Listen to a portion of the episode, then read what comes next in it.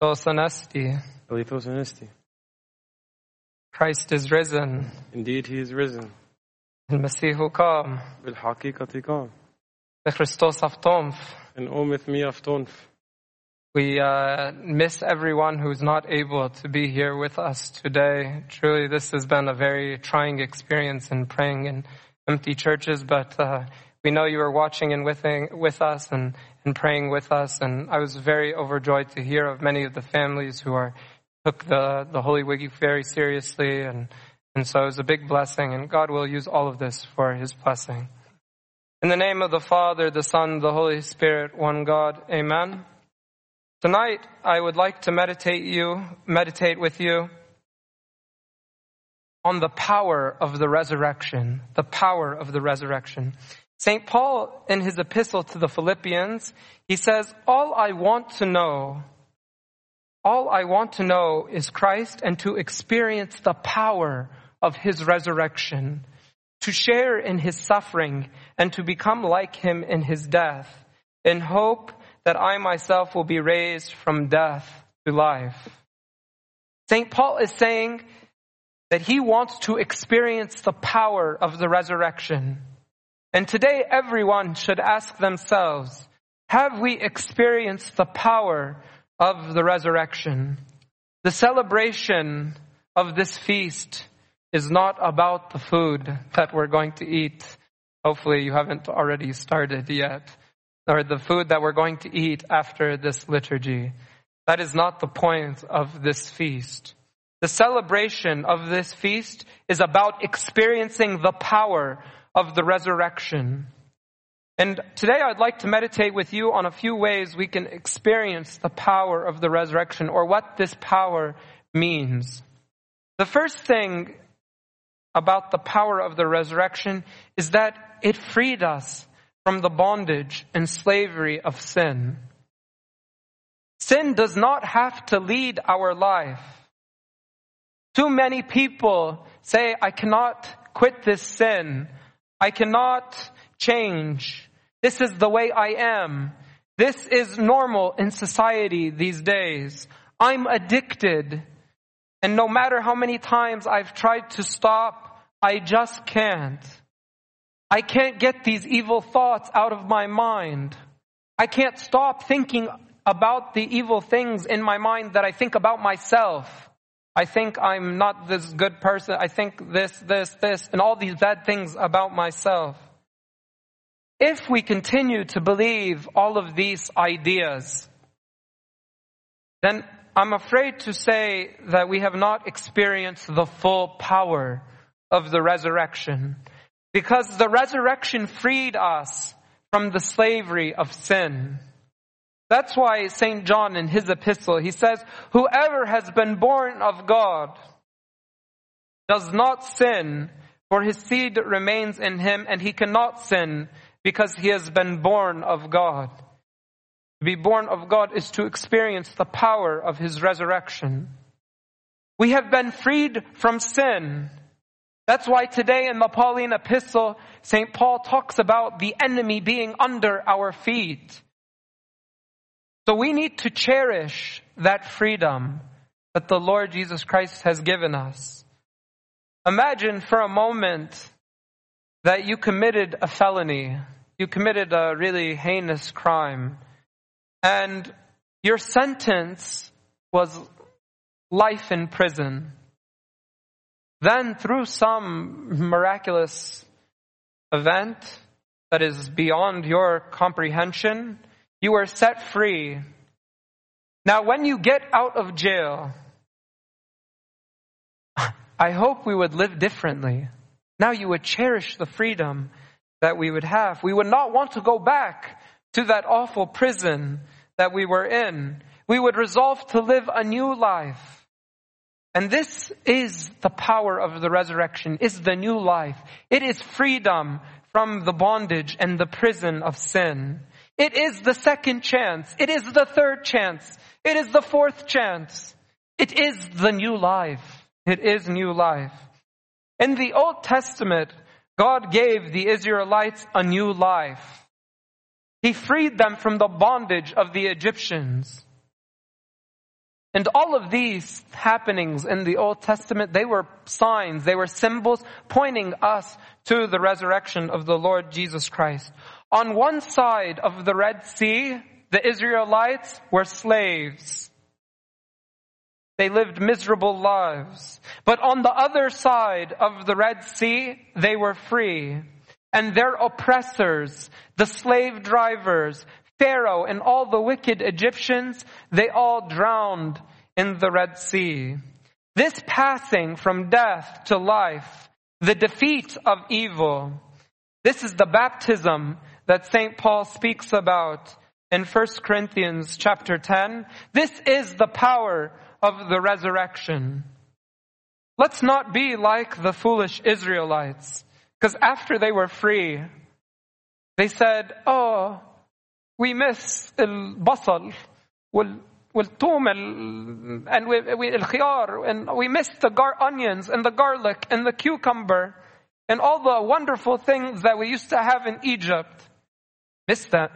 You are in prison. You are in bondage. You are suffering. You are crying every day. And the Lord gave you freedom. Why do you want to go back to, to your misery? Why do you want to go back to slavery? Many people, after being free from sin, we want to go back to slavery and we want to do the silly things that we were doing in the past. St. Augustine, he was on the brink of turning his life to God, but like many of us, he was, he was suffering from the lust of the flesh and the passion and so when he would pray, he would pray to God and he would say, give me chastity, give me continence. Continence is self-restraint, especially in, in things pertaining to lust. But he said, give me chastity and give me continence, but not yet. And he says, for I was afraid that if you answered my prayer at once, you'd cure me soon from the disease of lust which I wanted satisfied and not quelled. Means I didn't want you, Lord, to take away this, this passion and this lust and these evil thoughts and the way I think. I don't want you to take, I kind of enjoy them in a sick, weird way. But due to the persistence and the purity of the heart of St. Augustine, he heard a voice that said to him, Why do you stand on your own strength and fail? Cast yourself upon God and have no fear. He will not shrink away and let you fall. Cast yourself upon him without fear, for he will welcome you and cure you of your ills. And St. Augustine says, I was overcome with shame because I was still listening to the, the silly voice in my head, the one that was telling me to have a lower self-esteem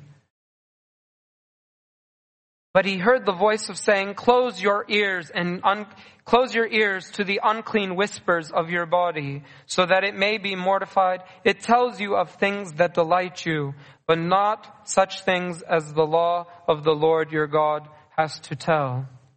My brothers and sisters, we cannot let the fear of failure prevent us from realizing the power of the resurrection. We cannot lean on our own strength to defeat sin because our own power is not enough. We need the power of the resurrection. As I was meditating on the story of the Israelites going through the Red Sea, I couldn't stop thinking about the waters. It's very interesting if you thought about the waters. Waters were held up by God so that the Israelites could pass through the midst. In another, another way to say it is the Lord prevented the water from falling. By nature, the water would love to fall. But the Lord held up the water. If the Lord could hold up water, and not allow it to fall, then the Lord can help us to stand tall against sin, to defeat sin, That's why I, have been loving in the Gregorian liturgy that we've been praying very frequently so often. It says that you have abolished sin in the flesh. You have abolished sin by the power of the resurrection because the power of the resurrection supports us. Another thing that's said in the, in the liturgy of St. Gregory, it said, you have slain my sin in your tomb. You have slain my sin in your tomb. And here is an important lesson for us. If we compare the resurrection of the Lord with anyone else, the son of the widow of Nain, the daughter of Jairus, or the raising of Lazarus, when they were resurrected, the res- they resurrected and they came out of the tomb the same way they were placed in the tomb.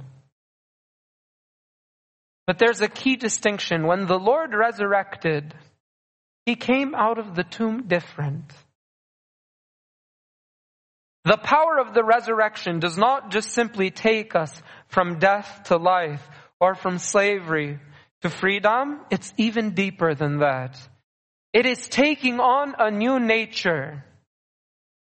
That's why when the others, they came out of the coffins, like Lazarus, when he came out of the tomb, he came the same way he went into the tomb, with his grave clothes. The Lord did not, as I mentioned previously. And that's why St. Paul, in his epistle, he says, the body is sown in corruption, but raised in incorruption. It is sown in dishonor. It is raised in glory. It is sown in weakness. It is raised in power. It is sown a natural body. It is raised a spiritual body. The power of the resurrection has the ability to take on, has the ability for us to take a new nature. That's why one of the most beautiful images in nature of the resurrection is the transformation of the caterpillar into the butterfly. The caterpillar is a limited creature. It's very sluggish and dare I say a little bit like maybe not the most uh, attractive of God's creation. But through the formation of the cocoon, the caterpillar experiences a metamorphosis. The caterpillar experiences a radical change. The sluggish caterpillar now flies. The caterpillar, which was like this uniform, like ugly, like black color, uh, now it comes out of the cocoon and its wings are so beautiful. Different colors. You look at it, you say, wow, so beautiful. I remember chasing the monarchs one time when I was a kid, just wanting to see how beautiful the wings of the butterfly are. Once the butterfly leaves the cocoon, it will never go back to the cocoon. That's why St. Paul and, and St. Peter and, and the Catholic epistle says that we need to have the power of the resurrection. We need to have this transformation, this metamorphosis. This metamorphosis comes, as we discussed with St. Augustine, when we are able to leave behind the grave clothes. Our Lord Jesus Christ, when He resurrected, He left behind the grave clothes. He left behind the grave clothes. We need to leave behind our grave clothes. We need to leave behind all the things that have killed us that are killing us. Leave those behind. Leave those in the tomb. Leave them behind. That's why the Catholic epistle today said, for we spent enough of our past lifetime in doing the will of the Gentiles when we walked in lewdness, lust, drunkenness, revelries, drinking parties, abominable idolatries. In regard to these, they think it strange that you do not run with them in the same flood of dissipation, speaking evil of you. They will give an account to him who is ready to judge the living and the dead. For this reason, the gospel is preached also to those who are dead, that they may be judged according to men in the flesh, but live according to God in the spirit. The Lord has transformed our image That's the second part of the power of the resurrection, has transformed our image. I heard something very beautiful the other day. You know, when the Pharisees, they came to the Lord and they asked him, Lord, should we pay taxes to Caesar? And the Lord asked them for a coin.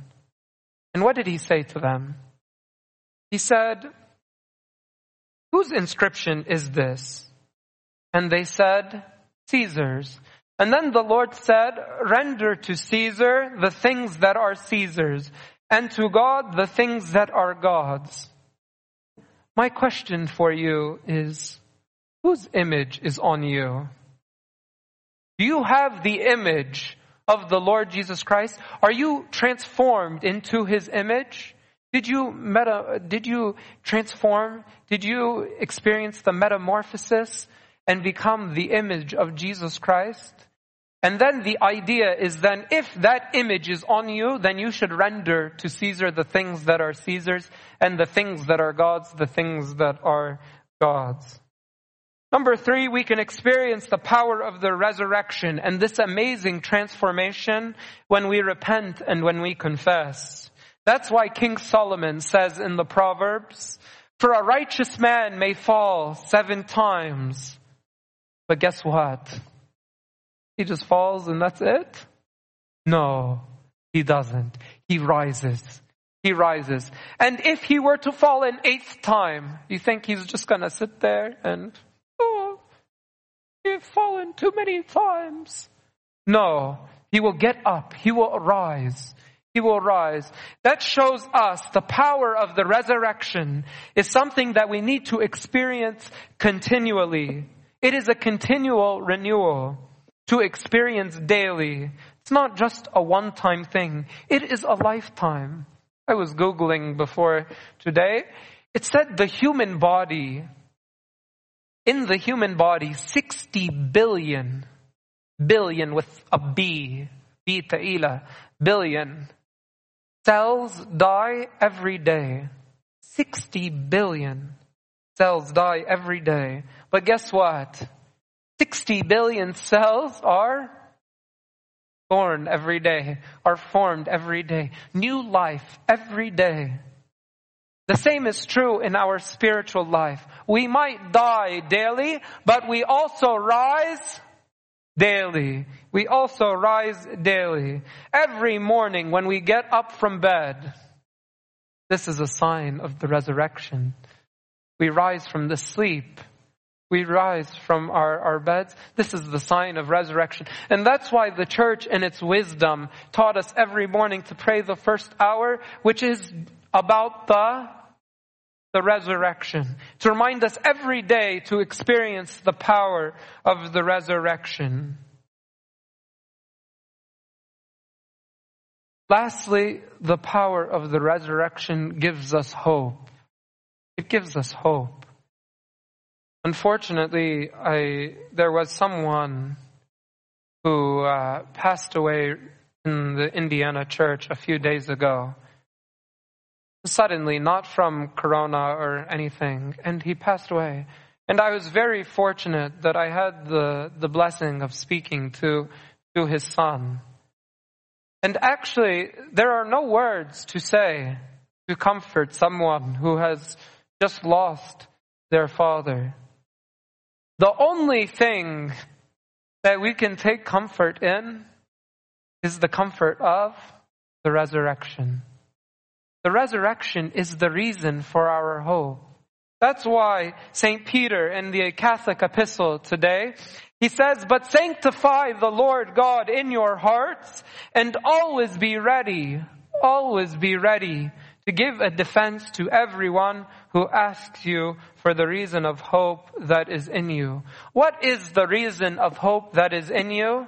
It should be the power of the resurrection.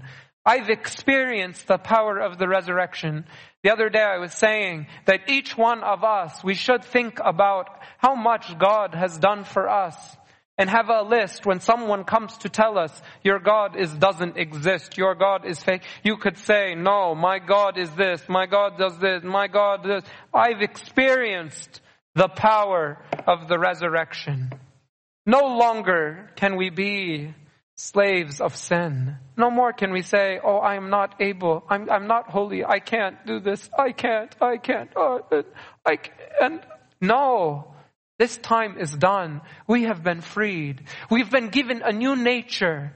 We are the butterflies. Let us fly. Let us experience the power of the resurrection. And if we fall, we will experience the resurrection every day.